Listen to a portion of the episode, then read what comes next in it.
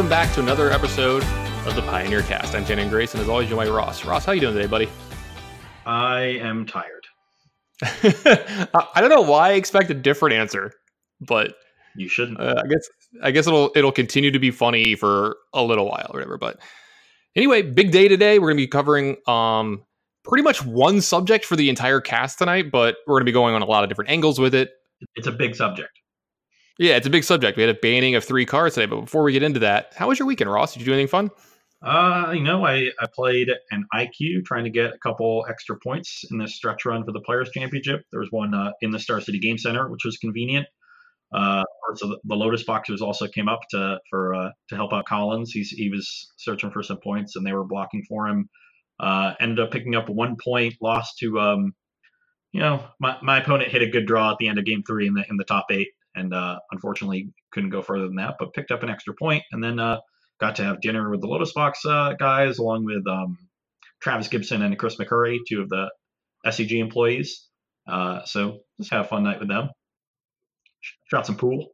Yeah, sounds like a sounds like a solid weekend. I'm kind of, you know, I, I think it's one of the things I miss most about like you know not traveling right now for events is I miss like the camaraderie part. You know, like actually hanging out with people and you know going out after events, going out before events. You know, like you. One thing I always look forward to is you and I getting a good breakfast Saturday morning, like during our buys, like right before. The, yeah, because you always pick out like the, the best breakfast places. It's So a very, very important part of the trip is picking out a good breakfast place to go to during your buys. That's part of the buy privilege. Yeah, absolutely. You know, we could go sit down and actually like enjoy a breakfast, you know, because, you know, we didn't have to play until what, like 11, 12, at- you know, 11 or 12 most of the time. And so that was, that was always really nice. Now, if I go to SCGs, I have zero buys, which is, that's not going to be fun the next time I I play in one of these, which I'm going to play in some, but we'll, we'll see. We'll see. It's not going to be fun. But uh, let's see. I'm trying to think about what I did this weekend. I like hung out with the family. Um, got some really authentic Latin food this weekend. Good lord, that was good. Oh my god. You've been talking to me about sopapillas and tacos for like three days now. Yeah, I mean, I I'm still eating leftover pupusas. Like they're still like it was funny. The guy's like, you know, what do you want to eat right now? And we got up there, and I was like, all right, I want like two of this, one of that, and like she'll have like two of this, and like something else like that. And then like Natalie's parents are with us. You know, uh, Natalie's my wife for people at home, and um, you know, we ordered all this food, and then you know we finish it. I'm a quick eater, so like I, you know, they're still eating. I, I just like stuff my face. And I walk back up to the thing and I was like, all right, I'll take this, this, this, this, and this, or whatever. And uh, the guy's like, he just gives me the, the look up and down, you know, because I'm a, I'm a skinny dude. And I'm like, oh, I'm like, we're, we're, we're bringing home stuff. I'm like, this, this is our meals for like the next two days.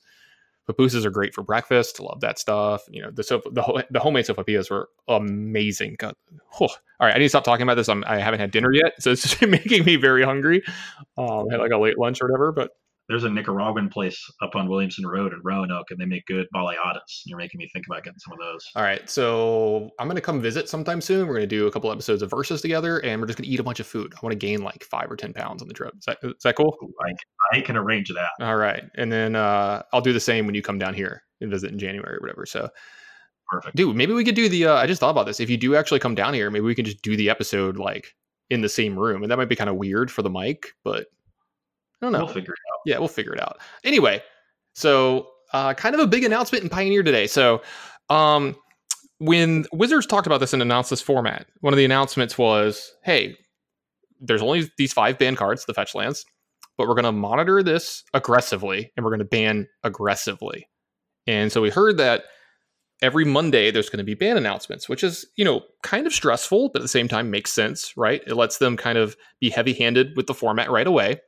And boy, were they heavy-handed right away, Ross. Uh, we got three cards pushed out the the very first Monday. Yeah. I mean, you know, the format is what, two weeks old? Yeah, about two weeks. Uh, it feels a lot older because you know Magical Online people have just been going ham on this format, but So two weeks old, three cards gone. We have banned Deceiver, Exarch, Mox, Emerald, and Ponder. oh wait, I see what you did there. Three very powerful magic cards. yeah. Uh, what, what are they actually called? They are Felidar Guardian, Leyline of Abundance, and Oath of Nissa. hmm And so, um, yeah, like just looking at this, they took the two best decks, or the decks that have been putting up the best results and the most numerous results, and gave them the axe, right? I think the Felidar Guardian is the one that people saw coming the most, right? Like, I think that's the most, like, there's a lot of talk on Twitter. You know, people are like, this is my list, this is my list, like, this is what I would have on the watch list, or this is what I would ban. and Felidar Guardian or Cat or whatever you want to call it was the most ubiquitous answer, right? Like that's what you know you would see the most, right? I think you could agree there. Yeah, no, definitely. Yeah, Oath of Nissa. I think if anybody follows me on Twitter, I joked about. I didn't joke. I, I legitimately said I kind of wanted Oath of Nissa and uh, Once Upon a Time out as, as, my you know things. So not surprised to see Oath of Nissa. Leyline, that one's a little surprising. I've seen people mention it and stuff, but this is definitely the one that was like probably the one that we saw coming the least out of the three, at least for me. How about you?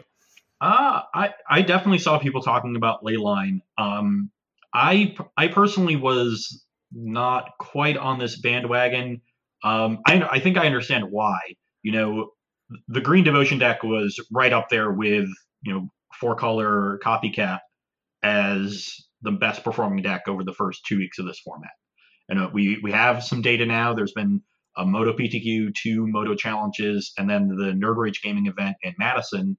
And across those four events, you know, it, those were far those two decks had separated themselves by a pretty clear margin. And for anyone who watched, you know, these Green Devotion decks, and there was a couple different builds.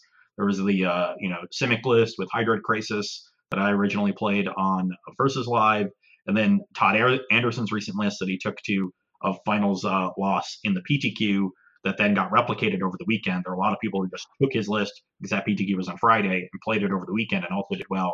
I think Todd's list was excellent. Um, mm-hmm. And Agreed. It, from watching that deck, it it very clearly looked like it was doing things that were a level ahead in terms of power level, at least one uh, of the rest of the format.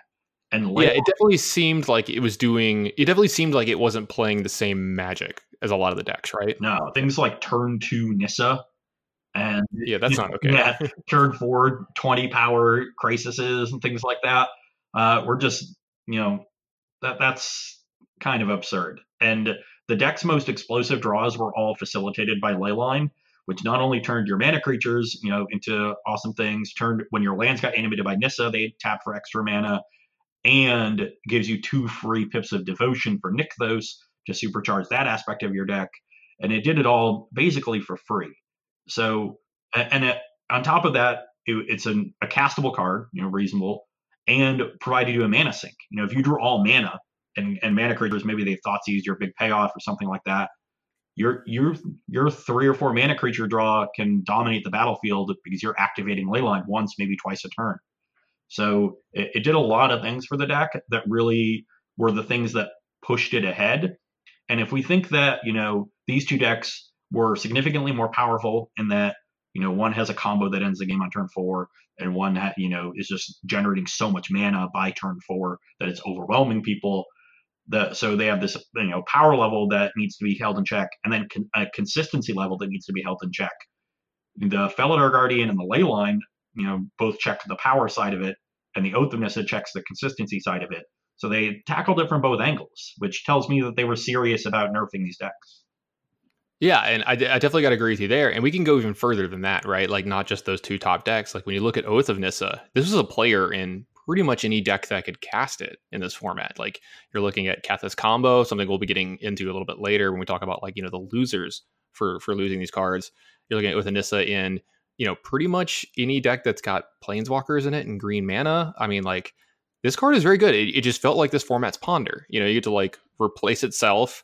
Um, there's even some decks that were playing a bunch of it with the you know for the ability, but plus like getting into the into the graveyard was good, right? Like just getting different card types in your graveyard, you know, getting cards into your graveyard. For, yeah, for delving, anything like that. So you're seeing this in just tons and tons of decks. Like you're seeing energy with like copycat in it, and you know, for Oath of Nissa kind of tying it all together, et cetera, et cetera. So it's not just these two decks that they're nerfing; they're just taking out a very ubiquitous card in the format because that's also another reason to ban a card. It's not just on power level; like they don't want to see the same card in every deck, right? Well, we'll not talk about standard, but in other formats, you know, they don't want you know, like, do you remember when what was it? Dismember was in every deck of a top eight of a Grand Prix, and people were calling for like dismember bans yeah.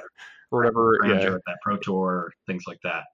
Yeah, yeah, you had like you know thirty copies or whatever, or like twenty something copies in the top eight of a, of a card that is one color, right? And so, you know, I'm just like while we're talking, I'm kind of just like scrolling through decks because uh, you know getting ready for this, I have I have up all the events you mentioned, like the challenge, the PTQ, and the NRG CT uh, as well. And every deck that can cast it, like I'm just I'm seeing Oath of Nissa, and I like the point that you made. I think the most important thing was, you know, we don't want to destroy this deck, right? Like you can still play devotion decks, and we can get into that in just a second. You can still play these devotion decks, but like they're not going to be as consistent as they were, and that's a good thing.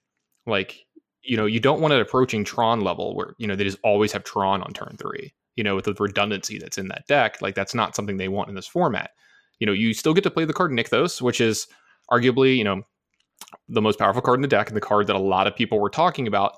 I'm kind of happy they didn't ban this one and that they banned Oath of Nissa instead, or they banned Leyline instead. And like, there's a lot of people with the the kind of the conversation of oh, Leyline and Oath are dying for Nykthos' sins. The thing is, is like if you take out Nick, Nykthos, you're kind of hurting a lot of cool decks in the format, right? And yeah, I, I will say this: there's a very good chance that what we see with Nykthos is kind of what we saw with Hogak, that like it gets cards banned before it gets itself banned in the future. But you take this out of like the cool red devotion decks, right? And the black devotion decks. And you know, we haven't we've seen Mono Blue do well in like one tournament, but like not really since. And like you may want, you know, Nykthos in there. Plus, you've got to believe there's a lot of devotion stuff coming in the new set coming up when we re, when we re go back to Theros. So it kind of makes sense that they leave Nykthos a lot, uh, alive in the format. Do you think that's like something that had to, you know, kind of come down from Wizards? Do you think they were thinking along that lines, or do you think Nykthos is definitely something they they maybe should have banned? I won't say should have. I think Leyline cuts into the deck's explosiveness a, a fair amount, uh, and I'm I'm happy to see them take a card that isn't going to completely, uh, you know, remove the deck from viability, and instead try to push it back down to an acceptable power level. Uh, and I agree with you. I, I, think Nykthos enables a lot of other cool decks that they didn't want to hit in terms of splash damage, especially this early in the format. So I think being a little bit more surgical and precise with the cards that you're targeting, um, you know, Felidar Guardian and Leyline, both not a ton of um, of splash damage from those. Oath of Nissa, a lot of splash damage, but also not a super key card in these archetypes. It's just a card that like it's not going to kill them, but it's going to reduce their consistency and their efficiency. Uh, so you know they'll still exist. So that's an acceptable level of splash damage uh, in order to reduce the key consistency of these top decks. Um, you know that there's something to be said for Oath of Nissa being a mana fixer as well in a format where the fetch lands are banned in large part because of how easy they make mana. Oath of Nissa was doing that.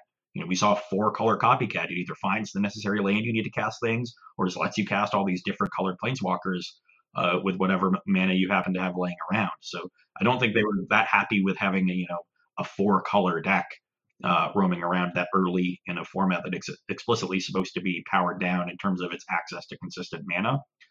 Uh, but I also agree that like they're protecting certain cards that help them in other ways. You know, Nykthos will certainly play well with cards from the upcoming Theros set.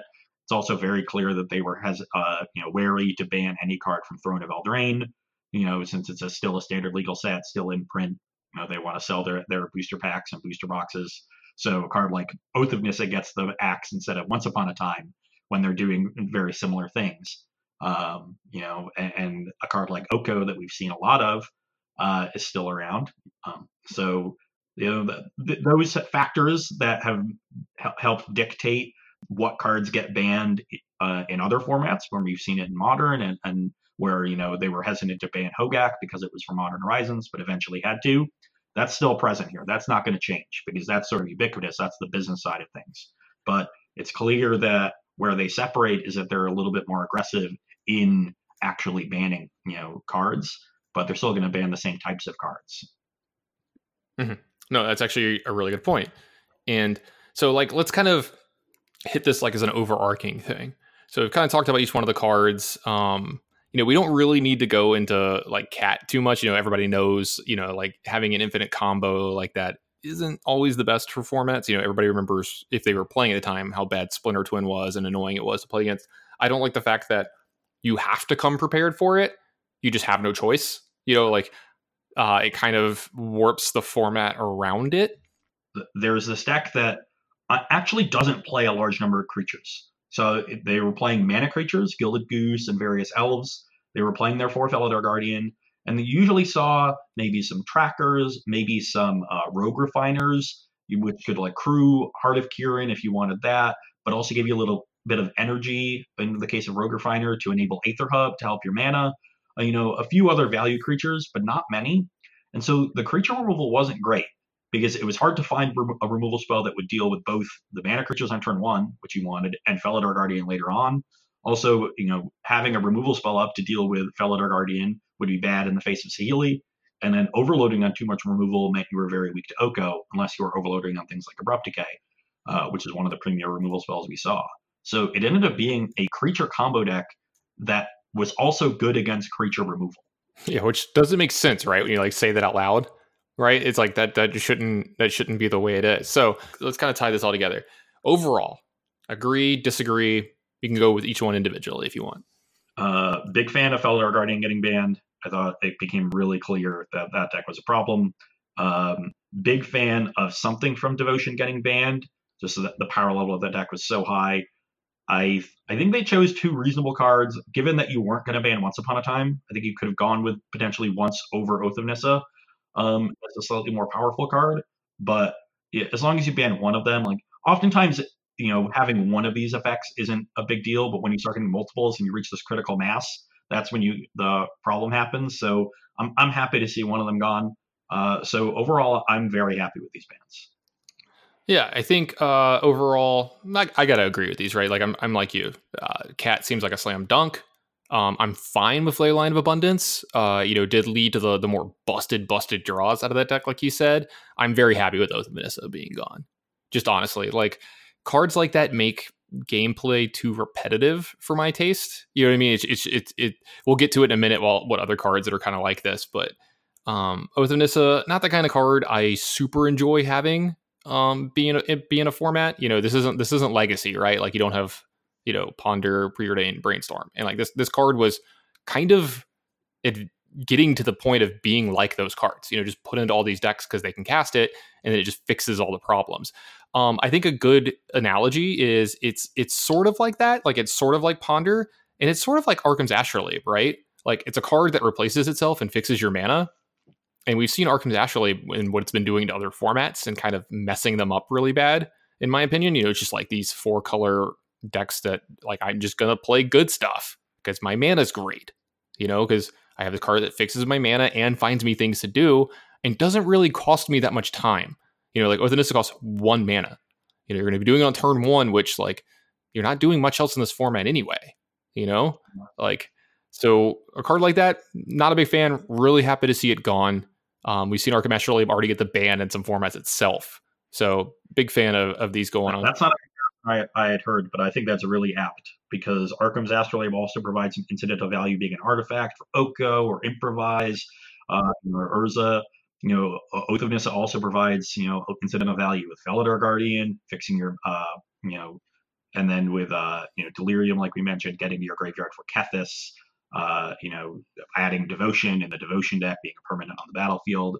So that, that incidental, you know, synergy value, uh, you know, that that all adds up in addition to being this, this incredibly powerful mana fixer and making your draws so consistent uh, and your mana incredibly good. So I, I, think it's a very apt description. I hate Arcum's Astrolabe.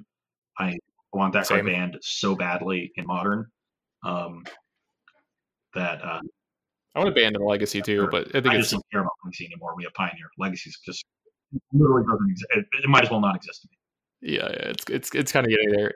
It's a little sad. I'm actually going to switch up the order that which we we do stuff because I'm gonna. I think it's better to, for us to segue into. Let's just segue into cards that are on the watch list for us. So in this section, we're going to talk about cards that Ross and I think need to be on the watch list moving forward. Can I make one last point before we move on?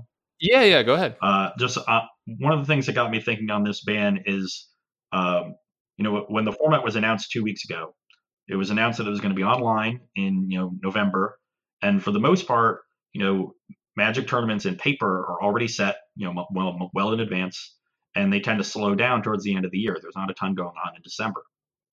So the way I think it, what I think happened is I think Wizards expected it to be mainly evolving online where they would have a lot of internal data, a lot more data than we had uh, to be able to monitor it. And there wouldn't be a huge threat to, you know, in-person attendance numbers, which is really big for them. Uh, that especially when you start talking about bands. And so that would give them time to massage the format and work out the kinks, almost like a beta test. And because standard is such a shit show right now, and Pioneer was so exciting, the Magic community took to it, you know, uh, incredibly quickly. Yeah, it literally got it got voted off the island, right? Like NRG was going to do a standard event, and it got voted off. We were like, we're not going to show up if you're doing standard. We're going to play. We we will show up for Pioneer, and it and they did. Yeah, and then it's the invitational changed formats as well. That's uh, coming up in two weeks. So and so we've seen it already happen in you know, tournaments happening in paper. I think faster than WotC expected, and I think that motivated an even more aggressive push towards banning cards than they otherwise would have done. I think a lot of people were surprised that they would ban anything this early into the format, but it's it's pretty clear that the cat combo is a problem. And even though it's only a couple of weeks in, uh, nothing I have seen approaches some of the degeneracy from that green devotion deck in terms of generating this raw total of re- like amount of resources via an engine. You know, the Saheeli deck does it through just a two card combo where you just get everything.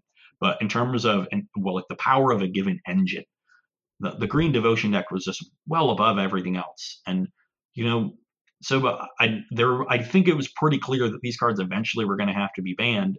And you know, maybe they would have given it a little bit more time if it was online. But with major tournaments coming up, you know, well, let's be more aggressive about it. I kind of like the aggressive ban list. You know, there's always the talk about consumer confidence and you know what how does this person feel if they just bought into this deck you know it's two weeks into the format have people really like gone that ham buying into decks um you know i i think the as far as the Felidar like Saheeli deck the rest of that shell is still going to be good. You can play Gilded Goose to Teferi Oko and surround yeah. you know 30 different cards and still win a plenty of games. And oh yeah absolutely. and green devotion should still be around. So it's not like anybody's cards have been invalidated which is another reason that i think the bans were quite good I think they were very careful not to do that, which is important early in the format. But once that's taken care of, let's make sure these early tournaments are fun instead of being dominated by the couple degenerate decks that we found when everybody sort of knew that we started with this very light ban list as opposed to modern because you know everybody's seen in hindsight that modern starting with the heavy ban list was kind of a mistake. Uh, so now they're going on the other end, which we all, was also praised and rightfully so. And you know, everybody sort of expected, yeah, we're gonna find some things that are busted. It's not just the fetch lands doing everything. There's gonna be some, you know, overpowered decks. Turns out we found them, and you know, maybe we wouldn't have found, all, maybe we haven't found all of them yet. Maybe there's more, or maybe this is it. But I think it was pretty clear that we found two of them, and so let's just get them out of here and let's start exploring some of the, you know, more fun sides of Pioneer. I want to keep this format in this sort of honeymoon stage where you you can build and brew and you know, play a lot of different strategies for as long as possible. It would have been kind of annoying to just have that go away for three weeks while they gathered enough data to tell you, oh yeah, this you know mistake of a combo that we printed that and just completely missed five years ago or three years ago is too overpowered, and this deck that makes 36 mana on turn three also yeah that's too much. You know, play Magic for a long time. We know 36 mana on turn three is too much mana. Shouldn't yeah. do that. You should have three mana on turn three. That's why it's turn three. Yeah, exactly. You know, just listening to you kind of parse it all out and then like talk, you just like, you know, you could think about it, but when you sit here and you talk to someone else and you like talk it all out, and you hear their opinion, and you start thinking about your own, you kind of like mesh the two. I think this format is way better off for this. Like, I think it's going to be a much better format going forward. It's going to be healthier. Um, we'll definitely talk about that more in a second. You know, about like the decks that we think are like way more viable now, and I, I think this is going to open the format up a little bit more like it's less restrictive. How about that? Is a better way to put it. Yeah. You know, you don't have to. You aren't as pigeonholed into some of your card choices, like you were saying earlier about like the specific removal that you had to play because your removal also had to be able to interact with the cat combo or needed to be fast enough to kill Llanowar elves on the draw. You know, so little things like that. Um, yeah, I think we can move on to the next section though. The cards that are on the watch list, um, things that we're going to be watching out for.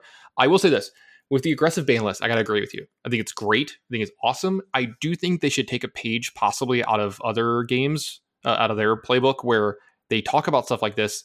And let's be real, we're not gonna get three cards banned every Monday. And in fact, I think next Monday you're gonna get no cards banned yeah, unless something crazy happens. If another card is banned on Monday. Yeah, I would be unbelievably surprised. But I wouldn't be surprised, and I would like if they somehow were like, look, we're not going to ban stuff, but this card is on the watch list. You know, maybe they don't want to do that because it, it like calls to it starts to put more of a spotlight on what is broken, and maybe that's not something you want to do.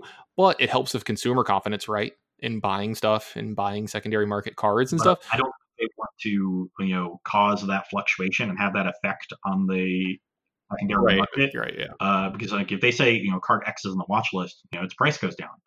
And if they don't end up banning it, you know, that's a problem. Then we end up with people speculating, oh, they're not going to ban it, try to buy it now and it's low. And there's a lot of issues with that, I think. in Right. I don't know a ton because I'm not super involved with it, but it seems like such an unregulated market that I think Wizards would prefer to, you know, stay above the fray there. And I think that's a good approach. Nah, you're definitely definitely right with that. So anyway, let's talk about some of these cards that we think might be the next ones possibly on the chopping block. Even though you and I both agree that I, I don't think anything's getting banned tomorrow. You know, next Monday, one week from today. But the the one card that stands out to me specifically, I mean, I I have a couple cards I, can talk about, but I'm, I'm going to start with this one, and then you can say one for yourself.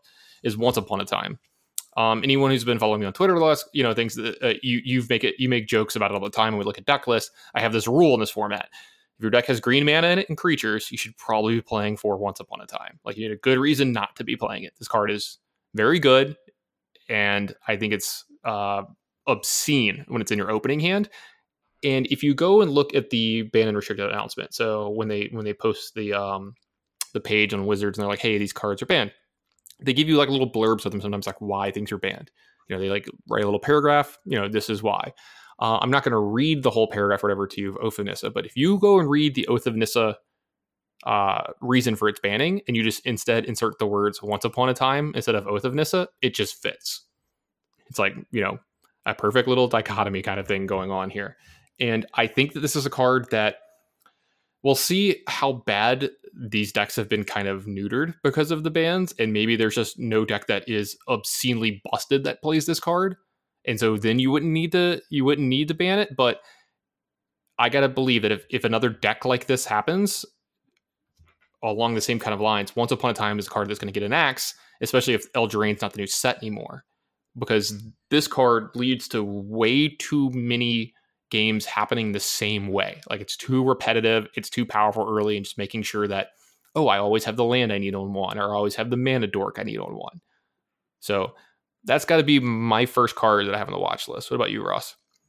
So, you know, I would echo once upon a time. I think we still run into the issue of you know banning cards that are in standard legal sets, uh, but there are two other cards that are standard legal that that are I think pretty clearly well above the power level of the rest of the format. Well, well are they are they three mana and they're they're two different colors and they have a planeswalker subtype? And one of the one of the colors is blue. And- one of the colors shared among the two is blue, or the other is green and white. Royalty. Yeah. yes. Yes. Tell me more. Yeah, we have Oko Thief of Crowns and Teferi Time Raveler. Both completely asinine cards. Very Just- unfun. Yeah, I just heinous, heinous cards. Obviously, Oko completely destroying standard right now. I think once they you know, make the decision that they clearly have to ban Oko in standard because they very, very clearly do, it makes it a lot easier to ban the card in older formats. Ross, hold on. I, I got to jump in here. You're talking about banning it in older formats. So um, there was another tournament series that went on this weekend besides the NRG. There was uh, Eternal Weekend. You know, and they do like modern, they do vintage, they do legacy. Whatever. Oko was in the winning list of every format. And one of the games I watched, uh, someone used Oko to animate a Alpha Lotus to attack for lethal. So it was the most expensive elk in history. So just just letting you in, like we talked about this. What was it? I think two weeks ago or three weeks ago. Uh, there was a weekend where all of the challenges on Magic Online were won by Oko. So this card is everywhere. Yeah, and so th- those two cards, you know, uh, these cards sit on the watch list, but they have to be uh, over the top egregious in order to be banned while they're standard legal and selling booster packs. Uh, you know, ob- like Oko has been over the top egregious for months now in standard, but like maybe not months. I don't even know how. Le- like I guess it's only been legal for about a month, but it's been egregious for basically the entire time. Uh, and uh, you know, they're still you know uh, really loath to ban the card. They're gonna, you know, play the last Mythic Championship of the year this weekend in Richmond, and it's going to be horrible. And I'm I'm literally not going to watch a single moment of it, uh, except for maybe the finals. Maybe I'll tune in, but that's maybe. You know, I, I don't care about standard. I frankly don't care much about Mythic Championships, but that's a separate issue. But like, if the format was fun and were relevant to me in any way, then yeah, I would tune in uh, just to see you know what these high level players are doing with the format. But standard is such a horrible place in a horrible place right now that no one else is using it, so I don't have to care about it, which is also lovely. Mm-hmm. Um, yeah, it's pretty great, right? Like I know you're excited. I know you're excited about not having to play that in the invitational, oh, right? Yeah. I'm ecstatic. You know, standard events aren't firing. NRG like wasn't. They were just going to be forced to cancel a five thousand dollar tournament. Uh, you know, they had they had two people who registered like two weeks out or a week out. Two. Yeah. Just egregious, and they're still not going to ban it. So I think, unfortunately, we're going to be stuck with all three of those cards for a little while, unless they get you know completely out of control. Um, but you know, once we get into a position where they're either out of control or they've rotated out of standard, yeah, those three cards are all on the watch list for sure. Mm. Uh, another one for me uh, that kind of stands out, and this is something we could look at in the future because it kind of falls into the the same thing of like just being kind of heinous to play against and, and the play patterns. Uh, I don't know if you go after this card specifically or, or one of the other problems, but I just I hate the card Nexus of Fate. I, I don't I don't know how you feel about it, but it's not fun to play against. It's not fun to watch on coverage. Um, that playstyle is not great, and I do think that this card was kind of a mistake in the in the way that they built it. I mean, you like, like the foil only thing. I can't even believe that's a that's a thing. I mean, putting even putting aside my horrendous distaste for foils, and it is very high. I loathe them. Uh, Okay. Like it, printing a card that is only available as a foil is ridiculous. It's just comical. And especially like this one is even over the top. It's like the worst case scenario. It's a card that you're actively trying to shuffle your deck and cut to. And that's the problem with foil that you can do that more often. Yeah, it's like begging to be cheated with, right? You know, mm-hmm. we're not we're not accusing anyone of anything, but like, yeah, like you remember watching it on coverage, and I would just love it in the chat to be like, why do they have a mountain in their hand and like their blue green deck? You know, because it was always you know the the head judge would really let them proxy it because if it's the only foil card in your deck, you can't have that. So they let them proxy it because there's no non foil versions of this. So yeah, just not a big fan of the card in general for those reasons, but the play patterns it creates are god awful. I, I completely too. agree. And this is you know Simic Nexus won the 390 person PTQ, which is the largest Pioneer tournament to date and most competitive. So this is the winning deck list. Also, you know, had some success at the Nerd Rage event. So this is a deck that was rising up. And, you know, Dig Through Time is an incredibly strong card in it. You know, really good card to be casting with all that floating mana. Digs really deep for your Nexus of Fates. So that's a super powerful addition to the deck. Um, so I, I agree. Nexus of Fate could definitely be on the watch list. It's definitely a card, uh, you know, it's a card and deck to watch in the coming weeks. I'm a little skeptical of it because I think it, uh, in part, benefits a lot from Green Devotion being popular because I think that matchup is excellent. Uh, you know, Todd lost right. in the finals of the PTQ, and he just I was watching it. I was watching the stream a lot of the day, and he was rolling through everyone. And then he got gets the Nexus, and it was just like his, he just fell apart. His deck couldn't do anything because the, the, those matchups have historically been horrible for the green decks. So you know he just got rolled in two games, and it was sort of it was this most anticlimactic ending I've ever seen. Like he was gonna he had like 4,000 people watching. He's going to 13 0 this PTQ with a called shot deck that he wrote about the previous week, uh, and then just like gets the worst possible matchup in the finals, which is uh, an unfortunate way for that to end. But uh, I, I, don't know how much it, its good matchup there was helping to prop it up, uh, and I'm not sure. I'm trying to think how good its matchup would be against the you know Saheeli uh, decks. You know, Teferi is obviously an issue, um, but outside of that, that deck doesn't seem particularly scary. You can buy time with your fog effects because even if they, you know, assemble the combo, they're just attacking with a bunch of one fours. So your your like one piece of disruption is actually somewhat relevant. Um, and the, I'm sure like you know anybody who plays Nexus is going to be prepared to beat some Teferis. So if that's all you're bringing to the to the table, maybe some counter spells on the sideboard, that matchup's probably fine too.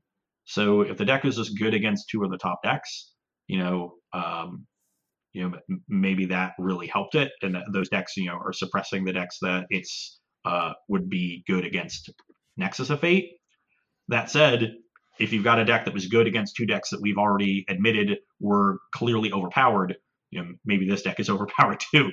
It definitely feels that feels that way, right? Like it feels like it's in the same kind of boat that the those because when when I would look at the format, right, when I'm just watching it, Mono Green Devotion and the Saheeli Rai decks definitely stood out as the decks that just like they just kill you out of nowhere, or they have like eight permanents in play on turn two or three, and they have so much more mana, and your opponent's like making their first play on turn two, and they're playing like a one three, or they're playing like a young pyromancer or something. You're like, dude, you're just so dead. Like you're not even this game is not even competitive, you know. And so this one definitely leads to some stuff like that.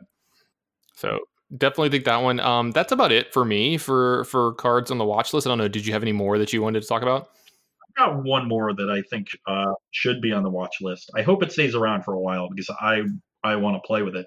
Uh, it's one of my favorite cards in the format, and it's Smuggler's Copter. Okay, so so here, here's what I got to ask. We haven't seen it do anything yet to warrant that. Is this kind of like something you think is going to start happening because of the bans that have happened in the format? With you know possibly it feels like the format's going to slow down for sure. We've definitely seen a bit of it. You know, if, if you look at like the the red decks are main, are usually playing four copies. Well, I mean, we haven't seen it like dominate some events yet. Like we have, you know, yeah, green and stuff. Dominate. But the thing is, we've seen it in a lot of different decks. Like almost every aggressive shell is playing this card because the shells that don't want to play it just aren't good as good because the card is so powerful. And you know, one of the things that gets you know decks banned is if it you know restricts the diversity available. And if every aggressive deck has to be a smuggler's copter deck, then that's a problem. Now, you know, we'll see how good the copter decks are in this you know, new burgeoning metagame without Green Devotion and without the uh, Felidar Guardian. But I do think Smuggler's Copter is one of the better cards in the format. Uh, you know, like if I were to, you know, put down a top 10 list, it would make that list. Yeah, for sure. Uh, incredibly powerful. And I think there's a lot of different shells that are promising that can utilize it. Um, so that's a card that they're they're going to have to watch. Uh, I think we're going to see a lot of them in, in top eights. I think uh, you know the, the fact that almost every aggressive deck is playing four copies of the card is not a mistake. That's what got it banned in standard. You know, we we had red aggro decks with copter, we had white aggro decks with copter. You know, yeah, it's just pick your, pick your, pick your flavor. Yeah, yeah. Uh, so um, that that's definitely here. You know, I'm looking at some of these decks here. Like most of the red decks are playing it. There's a an it and Soul deck, which is a deck I think that's underrated. That's definitely playing four copies, and it's one of the best cards in it see Rakdos Vehicles was in the you know top 16 to one of these events. So uh, I think that the, you know those aggressive copter decks are sort of sitting on the you know tier two of the format uh, right now, and then post ban they're poised to enter tier one and then you start to see the issues of diversity that Smuggler's Copter brings. Yeah, absolutely. And uh, I did actually want to add one more thing. I, I, I, kind of forgot. I think we kind of just like always have to have the asterisk on like you know our watch list of the the blue card draw spells of Treasure Cruise and Dig Through Time. Like those are just always right. Like they're just waiting. Yeah I could see like someone at Wizards with their finger over the button to ban them, just sitting there waiting. Like, come come on, come on, come on, Magic players, just just, just give me a reason that's all I'm waiting for. Just give me a reason I'm pulling the trigger. You know, I'm hitting the button. When it comes to those cards, yeah, I agree that they should always be something that you're watching out for because we've seen what happens when it's too easy to enable them. They become dominant. So we, we know that we can't enable them too much because we know that the potential is there. That said, it seems to me like Treasure Cruise is not well enabled in this format. I agree. Is it they're playing four copies and they're going hard to you know, make sure that they can cast them with things like Izzet Charm, Chart a Course, Thrill of Possibility, Strategic Planning. Uh, we've also seen Cruise appear in some Ascendancy decks. Um, but honestly, like I haven't been that impressed by those decks, and I haven't been that impressed by Treasure Cruise. Uh, Dig Through Time, I've been more impressed by, which I think makes sense. I think in it in a format where they're both uh, really heavily enabled, Treasure Cruise is the better of the two because you just start casting it for one mana, uh, and the fewer fewer color pips is really important because the delve is not important. But when you start when it starts being a little bit harder to enable them, you know, yeah, they're the same amount of mana. They're eight total each, but dig through time fits into more reactive shells a little bit better, where you're it's easier to put cards in the graveyard by casting spells uh, which is how you have to do it mostly in this format. Uh, and we've seen more dig through times. You know, We see dig in the the Simic Nexus shells. We see dig in a lot of control decks, uh, and, and, then uh, sometimes we see dig alongside Cruise in some of these decks that are really trying hard to enable these delve spells. But right now, I think they're fine. And I, yeah, I, I gotta agree with you. So uh, I agree that they should. They're sort of in the same place as Smuggler's Copter to me. You know, we've seen what happens when these cards get out of hand. So obviously they have, you know, they're going to be on a watch list somewhere. But right now, the evidence as we see it seems to be like the format can contain them, uh, which is good. It means people get to play with their fun cards, and that's what Pioneer is supposed to be about. Yeah, absolutely. Yeah, and I'm like super excited about where the format's going to go from here. So let's transition to that. What are the winners and losers after the the announcement today? I'm gonna go ahead and get started with one of the decks that I think is a loser from today. And you and I were talking about this, and we kind of alluded to it. I think honestly, Izzet Phoenix loses a little bit. You know, this is a deck that um, I think kind of built itself. You know, week one is like one of the ones that like it looks like we've come to one of the best builds of it possible. We got to it very fast, just like we did with the other decks that have already been banned. And this deck had a good matchup versus these top two decks, or not like you know a great matchup, but it interacted well with Mono Green Devotion and had a quick clock to finish the game off, and it could you know definitely attack in ways and interact just enough against the Saheeli that it could win the game from from there too. So you're taking two natural praise out of the format for this deck, and now it's not sure where it needs to be. And you were talking about how you think the format might shift and might make it worse. Yeah, I, I agree. I think the format gets a little bit more interactive from here. I think it's uh, I think it's a little bit fairer, and I don't think Izzet Phoenix wants to see that. Izzet Phoenix wants to see decks that aren't going to interact with its thing in the ice because as much as we call the deck Izzet Phoenix and we called it that modern, it, it, they were all they're all thing in the ice decks. Just call it there is a thing. like uh, yeah, it, it's it was thinking It was always thing in the ice. It's always always thing in the ice. So you know when this card is good and when this card is surviving, this deck is going to be good because it's pretty good at, at enabling you know enabling thing in the ice in the card. It's a very powerful effect. Uh, so if we end up in a place where thing in the ice is well positioned, yeah, I think the deck will be fine. I think it's levels beneath where the the modern version was because it just doesn't have the density of one mana spells. Um, but it does have some good inter- early interaction, especially against aggressive decks. You know, Wild Slash and Fiery Temper that generates card advantage while you're doing it. But it just has so many mopey draws that when they they kill your thing in the ice, or they have the piece of graveyard hate to stop your Arclight Phoenixes, a lot of the time you're spending two three turns just to you know tear through your deck and find the next wave of threats. Whereas when you're playing one mana dig spells to get through your deck, you're finding it probably a turn sooner than you otherwise would. Uh, so I'm not a huge fan of where this deck is going to be. Uh, I think you're. Uh, I do that. I, in particular, I think the matchup against Mono Green was a big part of it. Um, and I just haven't been impressed by the deck in overall against a wider meta game where we're entering. So I agree there. Um, the other loser here and, and sort of the subtle splash damage of Oath of Nissa, I think, is Kethis combo. A deck right. uh, several people were trying to really work on and hone. Um, you know, you need this huge, like high density of, of legendary cards so that your, you know, Kethises are, are online. And Oath of Nissa was one of those cards. We talked about earlier how in multiple copies it would go to the graveyard. That's great.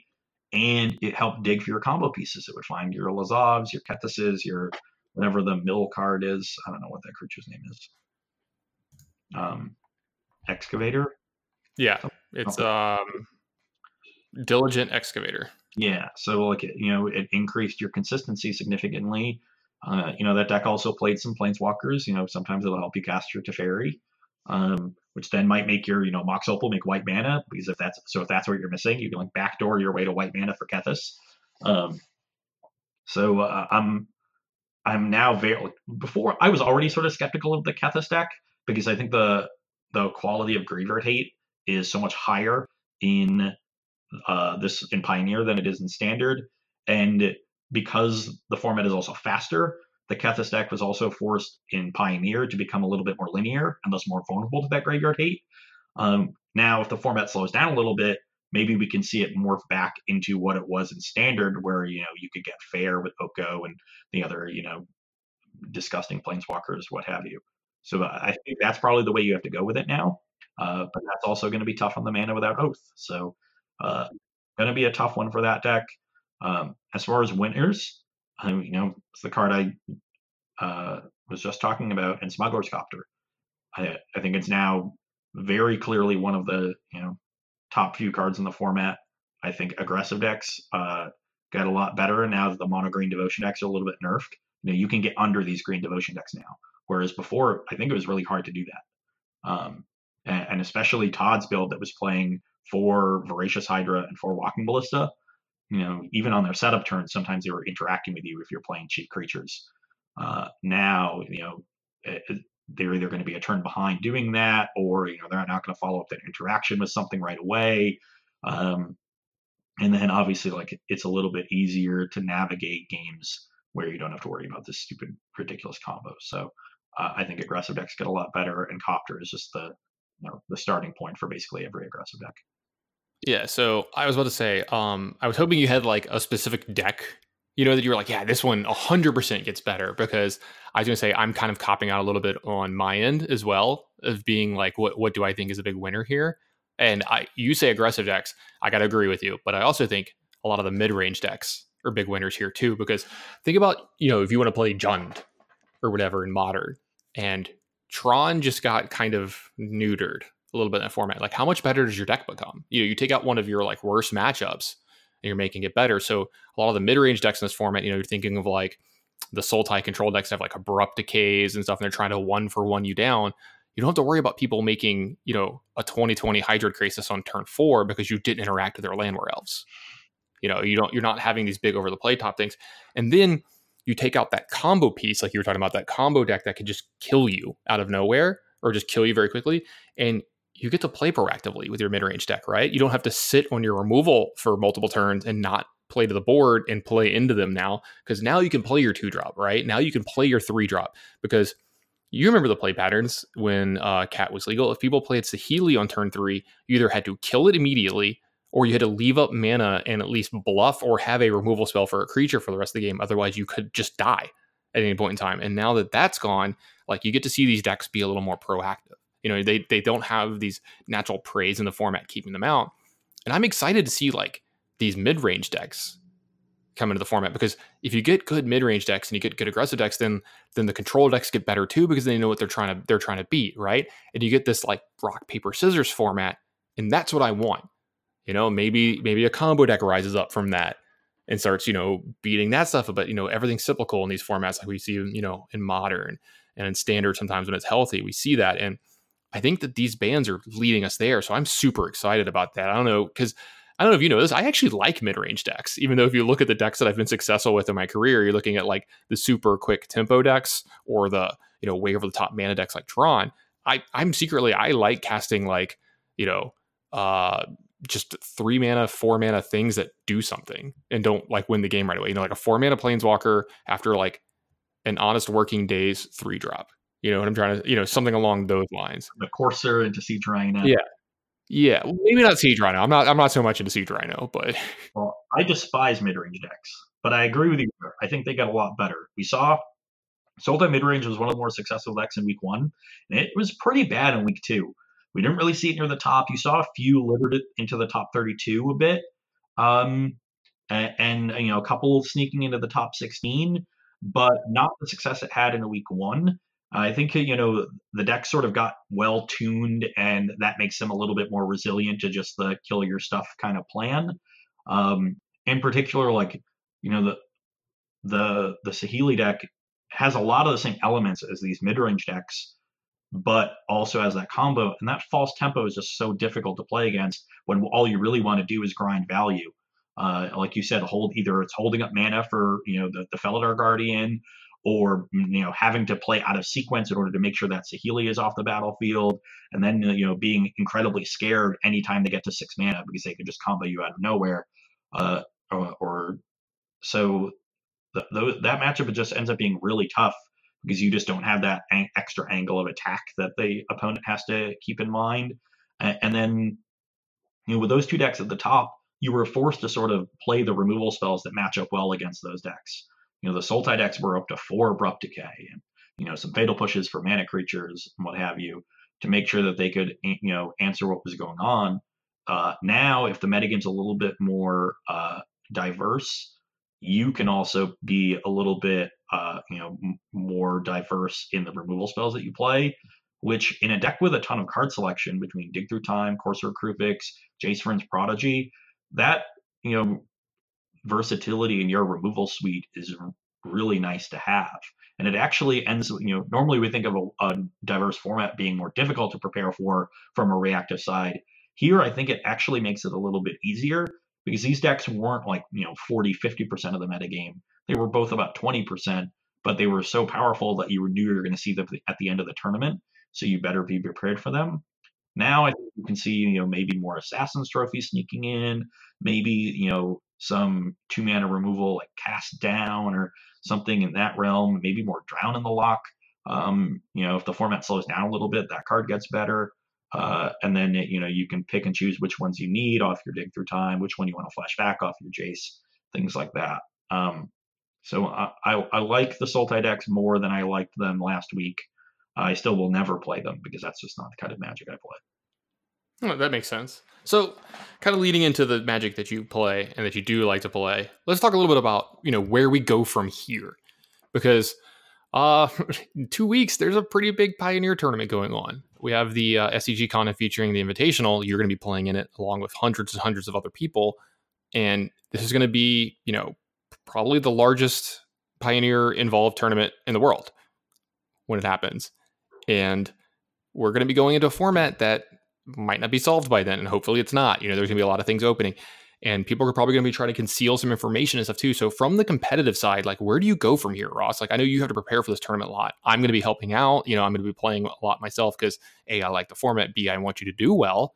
You know, we're gonna be talking a lot amongst our team and stuff, but you know, where where are you starting at? Like, what are you looking at? Like, is anything really getting you going besides Smuggler's Copter? You know, like how do you even approach a format from here when you know we've had so much change today just from this announcement. Uh, so there's there's two ways you can go. Uh, one way is to find a deck you think was sort of underrated before uh, and work on it and see if it's good enough in the new emerging metagame. And there are two decks that I think have been underrated, both aggressive decks. One is Izzet Ensoul and I uh, by the time you know our listeners are hearing this, uh, I should have an article up on Star City Games about it. Um, uh, and uh, that's a deck that I, I, played a little bit with this weekend. Was impressed with it. Picked up a couple trophies, tuned the deck a little bit, and you can see an updated list there. Uh, the other deck I like is uh, Boros Heroic. I think that deck has, is strong enough to contend with you know more heavy removal strategies. I think it is uh, also just powerful in its speed, uh, and its ability to just you know navigate through blockers and the game quickly. Um, so the, those are two that I would look at if I want to go just sort of under the radar decks, try to find something new. But there's a there's an old mantra in basketball, and I haven't talked much about basketball on the show because the Jazz had a bad weekend. Uh, but we can leave that there. Uh, so uh, on an on a sort of on an inbounds play, a really important one, say the end of the game, you know, ten seconds left, you know, uh, and you're up by one, the other team's inbounding the ball. The the person that is e- that is easiest to forget about is the person who's actually inbounding the ball, and a, a lot of inbounds plays end up getting designed to like take advantage of that, where there's always one read where you can just quick pass back to that guy, uh, and they can get an open shot in this case, uh, in Magic, after a ban, the place to go to is you know similar things to what just got banned that people think are now nerfed. Uh, now, I'm not saying try to play Saheeli Rai in your decks. That's not a card. That's not a card you should be playing. But there's the other aspect of these cat decks. In reality, the combo just fit nicely into this mid-range shell. So, what's the best Goose Oko Teferi deck? That's a question you I would ask myself if preparing for this tournament? It's a question I will ask myself. And then with mono green, maybe I, I won't build a mono green devotion deck. Maybe uh, you know Leyline hurts that deck too much. Though I think that there could be a mono green devotion deck still. But if a card like Nykthos got banned, say, you know, there wouldn't be a mono green devotion deck. But you can bet your bottom dollar there's going to be a deck that plays four Llanowar Elves, four Elvish Mystic. What are we doing with that? You know, there's a, a Simic Stompy deck I'll be playing this week on Versus Live that I think is cool It has Lovestruck Beast. It has Smuggler's Copter because the mana creatures can crew if, the, if you don't need the mana, uh, as can the 1 1 with Lovestruck Beast. They're 1 1 4 Lovestruck Beast. And then it plays some other bigger creatures, you know, uh, Questing Beast, which I think is a good one for attacking these Planeswalkers. Uh, you know, Steel Leaf Champion is an option. But then it's blue because it plays 4 Oko and 4 Stubborn Denial. That's a cool show. Ooh. Ooh, I actually really like the sound of this deck. Yeah, Sorceress, uh, five out of league early in the format. Yeah, and it, you know, four four once upon a time. Don't worry, we're following your rule. Okay, good. Uh, and then we're, we're, also playing three Ghalta because I Ooh. cast that really quickly.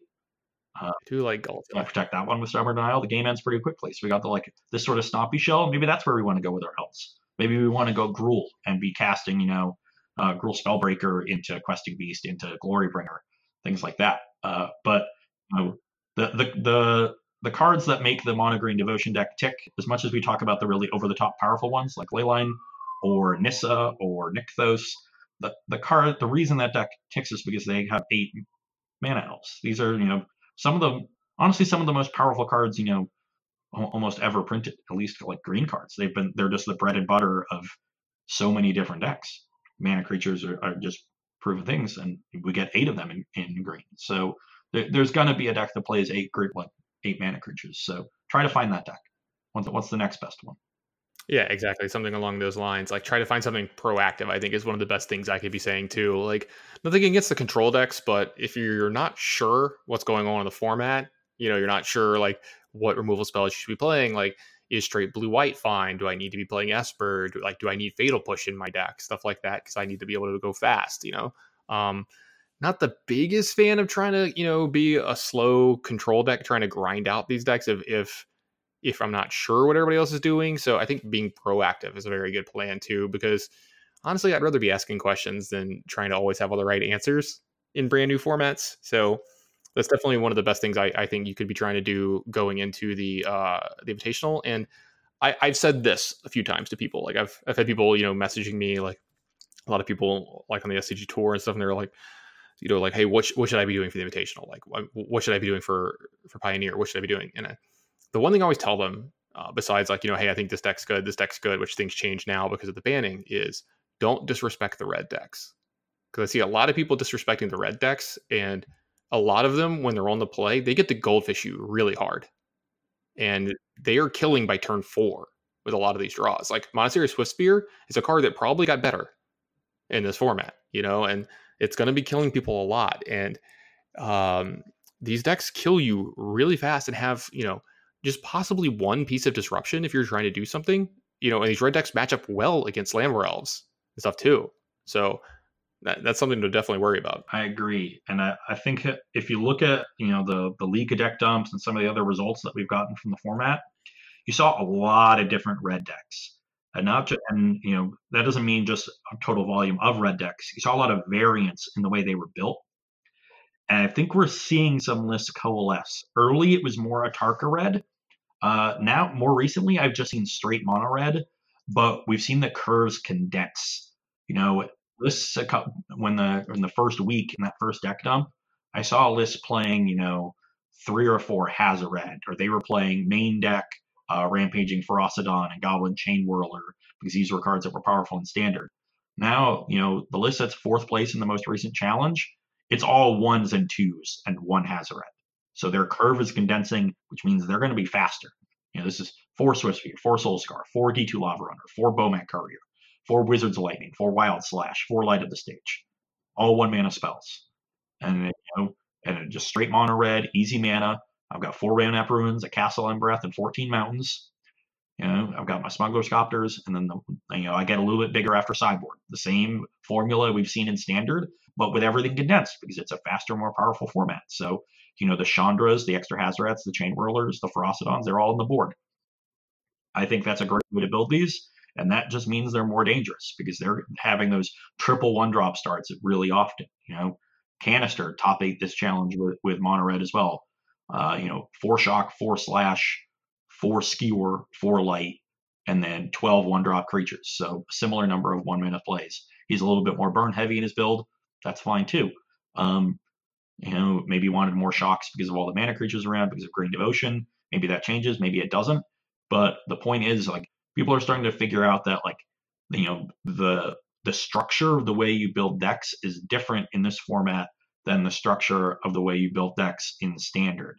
Um, you know, I think I mentioned on our very first show that you know, copy when copying that structure but updating the cards is a good way to go about things. And I, I, think I was wrong there. I think what you had to do was take that and then reduce your curve by a little bit.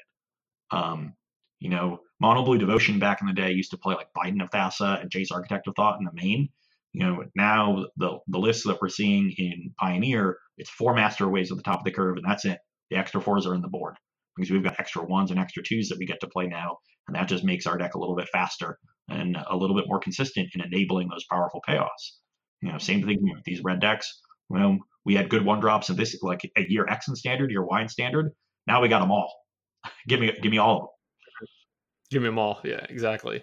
Um, you know, we're going back to the challenge, uh, Clyde the Glide got third place again with that mono black deck that he's been, you know, trying out a lot. You know, it's even got Nykthos in it, but it's not like a true devotion deck. It's got two Nykthos and then um, it's got Gray Merchant. So I guess it is like a real actual devotion deck, but it's not like the number one plan of the deck as well. I mean, it's got the the the the vampire kind of synergy thing going on, you know, for Sorin, for Champion of Dusk, uh, you know, for Gifted Aetherborn, a card that might actually, you know, be getting a little bit better in this format and stuff like that. And we see, you know, him doing well yet again online.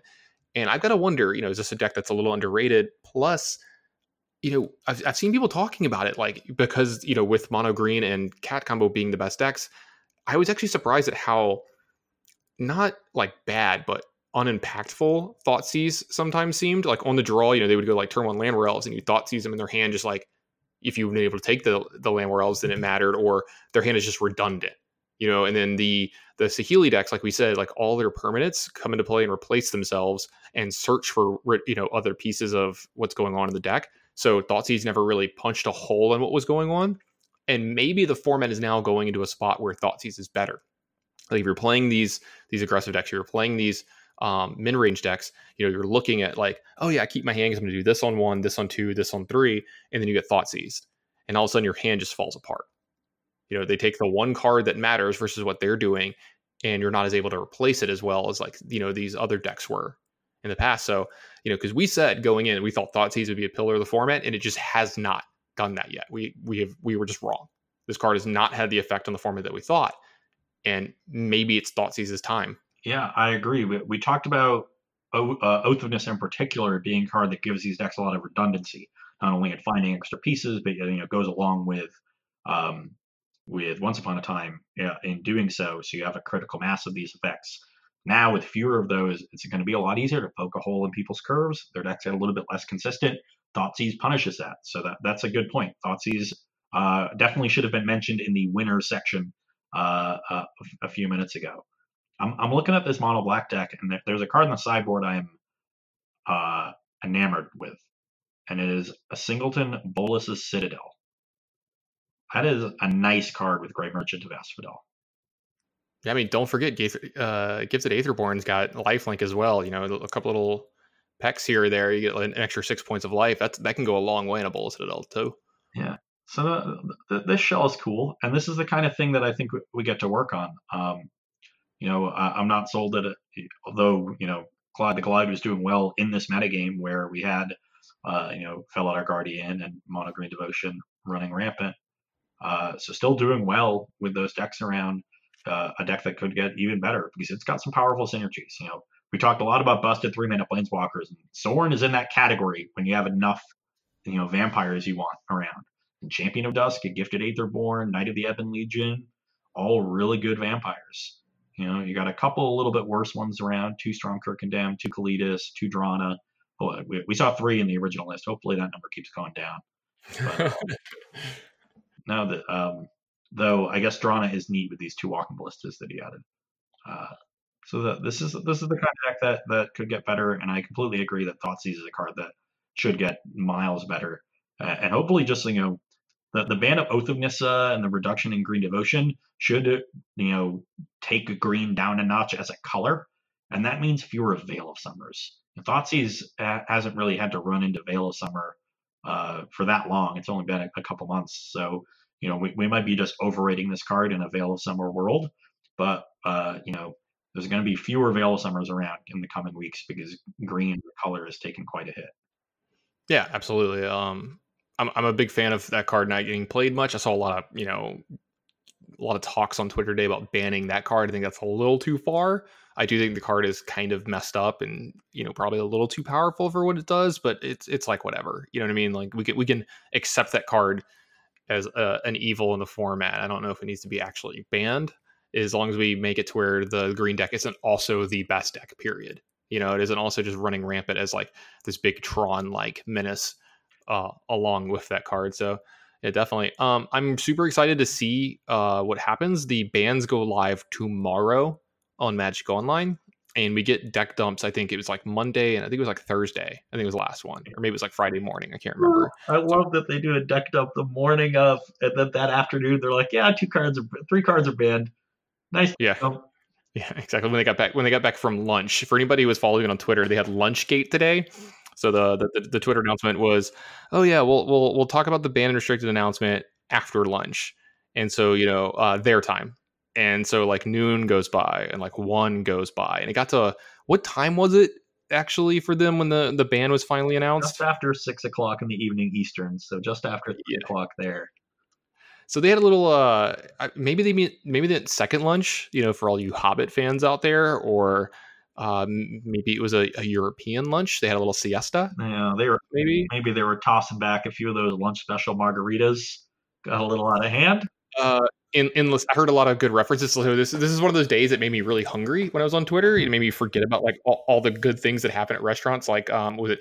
I heard a lot of jokes about is it Applebee's has like endless appetizers or whatever. We're gonna give some free some free marketing here. Never, never ending possible or no uh the Bread never ending appetizers TGI Fridays. Yeah, and, and then, never ending possible Olive Garden. Yeah, so the breadsticks and pasta. Is, is, it breadsticks and salad or breadsticks and pasta? I don't know. I haven't been doing Olive Garden probably like years. That, well, there's there's unlimited soup salad breadsticks, and there's another promotion that's the never ending pasta bowl, where you just like you get your choice of pasta, your wait, choice of sauce. Wait, that's a, that's a thing. Yeah, they don't have it all the time. It, it's like the McRib; it comes and goes. Okay, so that's another thing I've never had. By the way, just I'm just going to throw that one out there. I've never had a McRib, probably never will. But I'm I'm, I'm still flabbergasted by this pasta thing. Let's go back for a minute. You're telling me that I can go there and order pasta, and then when I'm done, I can order more pasta for the same price. Yeah, and you can switch it up. Uh, you have to you have to pay extra money if you want to also be able to get some meat on your pasta. Is my understanding right? Well, like you could well, like, okay, I want you know spaghetti and marinara sauce and then once you're done with that plate, you're like, oh, I want fettuccine alfredo this time. And they bring you fettuccine alfredo. And then you're like, oh, I want penne with a pesto sauce. And then they bring you that. And you just keep. Going. So you, you, just never you just never want to move again after eating this veal. Is what yeah, I'm hearing. I, you just want to get a, huge carbo overload. Yes, I I ate it once as a kid, and uh, after the second or third one, they start bringing you significantly smaller plates of pasta.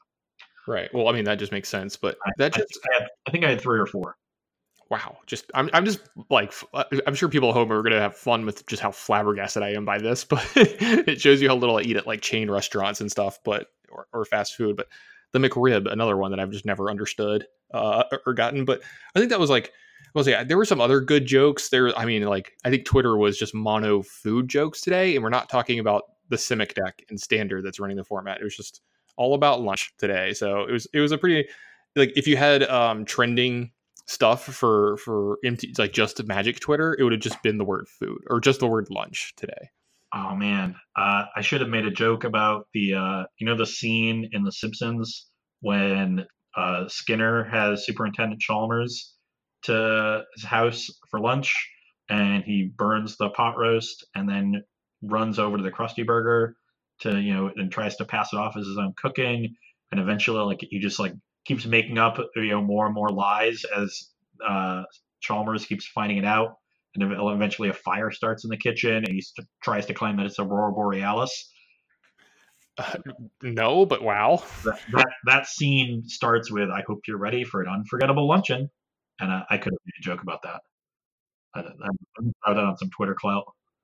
It reminds me of um, what was the name of the, the Fresh Prince of Bel Air? When they were they were having over an influential person and they were like trying to impress him. They're gonna have him over for dinner, and Will like burns the entire kitchen down.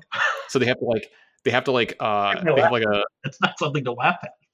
yeah, so they have this like this divider like blocking the kitchen, right? And so instead of uh, being able to cook, they just have to like order in, right? And the guy apparently like really loves barbecue or chicken or something. I can't remember what it is because I remember they have chicken. And they they order it in from some place and they get, you know, like spicy chicken. The chicken's like covered in spices. It's supposed to be really, really good, right? And um, when they're about to bring it out, and you know, Will's running around like a crazy person, like trying to make it all work, right?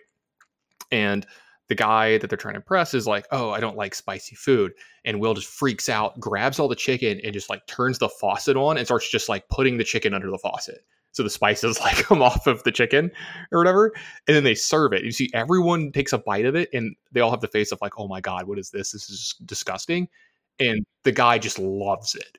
Right, the the the, the person trying to impress is just enamored with this chicken, and he's just like, "This is the greatest thing I've ever I've ever had," and then he's like, I have to congratulate the chef or whatever. They're like, no, don't go in the kitchen. And he goes in, it's just, you know, burned down. And he's like, if your chef can make this food in this kitchen, he's like, you're the kind of guy I want to be in. You know, just ends up working out, obviously, because it's a TV show. But all right, we're going on quite the little uh, tangent here about food and TV shows. I, mean, I think if there's anything the two of us can go on a long tangent about, it's food. When we talked oh, yeah. tacos and pupusas and baleadas earlier, now we're on, uh, you know, random lunch things. I don't know. Speaking of that, speaking of that, I so I used to do another podcast, and there's a very popular thing on it where we talked about the food coming up in the cities that we'd be visiting. And I think we could do it on this week's episode and possibly next week's because it's leading into SCG Con at the Invitational. I think we should start talking about like some of the good places to go eat at in Roanoke because um, something you know people might not know is I almost worked for SCG multiple times. Like you know, and one of the big things for me that you know kept me from doing it was I would have to move to Roanoke. At the time, you know, you and I weren't really like we knew of each other, but we weren't really friends yet. And the parts of Roanoke that I had been around and interacted with, I was not super impressed with. And I thought the food wasn't very good. And the two places I've lived the most of my life are Baton Rouge, Louisiana, and Las Vegas, Nevada. Uh, two places that are very much known for how good their food is. And so if the food isn't good around me, I'm going to be like kind of, you know, sad. And I've got to say that Roanoke has really grown on me the last couple times I've been because honestly, I've just been like, Ross, where are we going to eat? you know, and uh, I was about to say, um, usually you do, you bring us a lot to the like the, the, the, downtown area that's like kind of walkable from your place. Yep. Um, so a couple things. What was the name of the bar where we got burgers and they had like fried Oreos and stuff? Jack Brown's. All right, so Jack Brown's, uh, very simple, like salt of the earth kind of bar, bar food. But the burger was unbelievably good. The price was very palatable, and they had fried Oreos for dessert. So if you've never had that, that's actually like pretty great. And again, the price was really, really good. The fries were good, which I'm, I'm big into burger places like that. Um, what about the the breakfast places we went right they there? But burgers, fries, and fried Oreos there. That is all you get. Is that is that really actually all they do? I didn't even look at the menu. I just yeah. got what you told me to get. That's the menu. All right, let's let's do a let's let's talk about a few more places, and then we can get some more on, on next week's episode too. Um, uh, what was the what's the what's the place you get the pastries and stuff at? It's like some grains place or something. Breadcraft. Yeah, Breadcraft. That's it. Yeah, that's a, that's one of my popular places to stop if uh, I don't have time in the morning before versus live. If I wake up late uh, and I've got to get in, I, I head downtown, uh, which is where the bus station is anyway, and I uh, I stop in there for a croissant, and if I have time, a, uh, a slice of quiche, and then I head up to SCG from there. Uh, but you know that that's a just a very good bakery. Uh, their croissants are out of this world. Like the, the, very easily the closest thing I've had to a croissant in Paris. Uh, and I have, I've had croissants in Paris. I went to the Broker there. Same. Uh, so so I have a basis for comparison. Uh, they are really really good, and the the quiche is good. Also, um, they have the best salad I've ever had in my entire life. That's high praise. Yeah, it's like the and yeah, and as you know, I'm a vegetarian, uh, so uh, it's it's their seasonal salad, uh, and basically most of it stays the same. Uh, basically, uh, the only thing that's seasonal about it is what berries they use. Uh, but there's like some berries, usually strawberries. Sometimes you get blueberries, sometimes blackberries, uh, but usually like some some berry but it's just like mixed greens tossed in sort of a light vinaigrette uh, or light dressing. There's not really a, a vinegary bite to it, uh, but it's like slivered almonds. There's some goat cheese in there. There's pickled onions, uh, but it's just all tossed really well, and it, it's just it's so good, and it's huge. All right. All right. Recommend uh, a Mexican place Uh, or Hispanic food, Latin food. yeah, uh, Tacos Rojas. Okay. A convenience store that is basically turned into a restaurant. You know, I first went there about three years ago. When I went there, they had three tables inside and three or four rows of, you know, the aisles for a convenience store. And now they have zero of those rows. They basically just have the, you know, snacks up by the register and the drinks in the cooler. Uh, there might be like, there might be one like shelf somewhere and like 10 tables inside. Uh, and they've also, uh, there's actually a second location now that's closer to the site. So downtown, there's a, a building called the City Market Building that uh, is sort of popular for lunch for people who work downtown because it's sort of like a food court. You walk in, there's like six or seven different businesses um, that all ha- have a window, and so you can go up to whichever one you want. And then there's a big seating area in the middle, and they, there was an open um, open stall in the City Market Building when a the hot dog place closed and Tacos Rojas bought that uh, open stall. They opened a month ago or so, so they have a second location. They it's just a it's a Mexican family that makes tacos. They're some of the best tacos. They're certainly the best tacos I have had outside of border states. You know, if you're in Texas or San Diego or you know Arizona, yeah, like you're so you're basically you're just in Mexico uh, because those states are formerly part of Mexico. All right. One more one more recommendation, and we'll get some more next week. Let's do Italian. Italian, okay. Uh, once again, downtown, uh, the place is called Fortunato. Oh, I've been here. This place is this place is great, actually. Yeah, if you're getting in early, if you're getting in Wednesday, go there for dinner on Wednesday night. It's half price pizza night. The pizzas are, uh, if you're hungry, you can eat one yourself, but you got to be pretty hungry. Uh, otherwise, they're, it's pretty easy to split between two people uh, about that size. And normally they're priced anywhere from like 14 to 18. But on Wednesday, if you dine in, you can't carry out. But if you dine in, you get a half price. So you get a pizza for like seven, eight bucks. That is excellent. Now I'm from the Pizza Belt, the that ranges from northern New Jersey to Providence, Rhode Island, uh, where you know the best pizza is from. So when I moved to Roanoke, the one thing that I was very skeptical to try was Italian food and pizza. So I knew this place existed, and I just didn't go for like the first year I lived in Roanoke.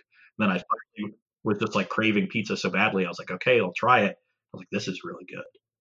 Uh, unfortunately, that we're not here in the spring. They they have a for like a month in the spring. They have a special pizza that is unbelievable. It has like ramp pesto and grilled lemon. Like there's this lemon on it, and um, and fresh ricotta, and oh god, it's so Tell you what, since I'm probably not coming to SCGCon Winter, let's be real, I'm, I'm not going. I'm planning on not going unless something crazy. Someone's like, "Hey, man, here's like 500 bucks. Get there." And, you know, I might be able to, you know, talk myself to it. I am pretty tentatively uh, set to go to the next one in spring, so we'll make sure we get some pizza while I'm there. Yeah, hopefully they have it still in June. Sometimes it's gone by then, but I'll I'll keep an eye out Yeah. for it. And I, I know a lot Cool. of the people that work there, so Awesome. I'm looking super looking uh I'm really looking forward to that. Sorry, I'm I'm struggling with talking today. If anyone hasn't noticed, I'm a little I'm a tiny bit under the weather and I'm a little bit tired. So uh, I think that we're gonna have to uh, start winding this one down. Um, Ross, if people wanted to find you and listen to more of your musings about, you know, communism, the Utah Jazz, or Magic the Gathering, where would they do that? You can find me on Twitter. I am at Ross Hunneds. That is R O S S H U N N E D S.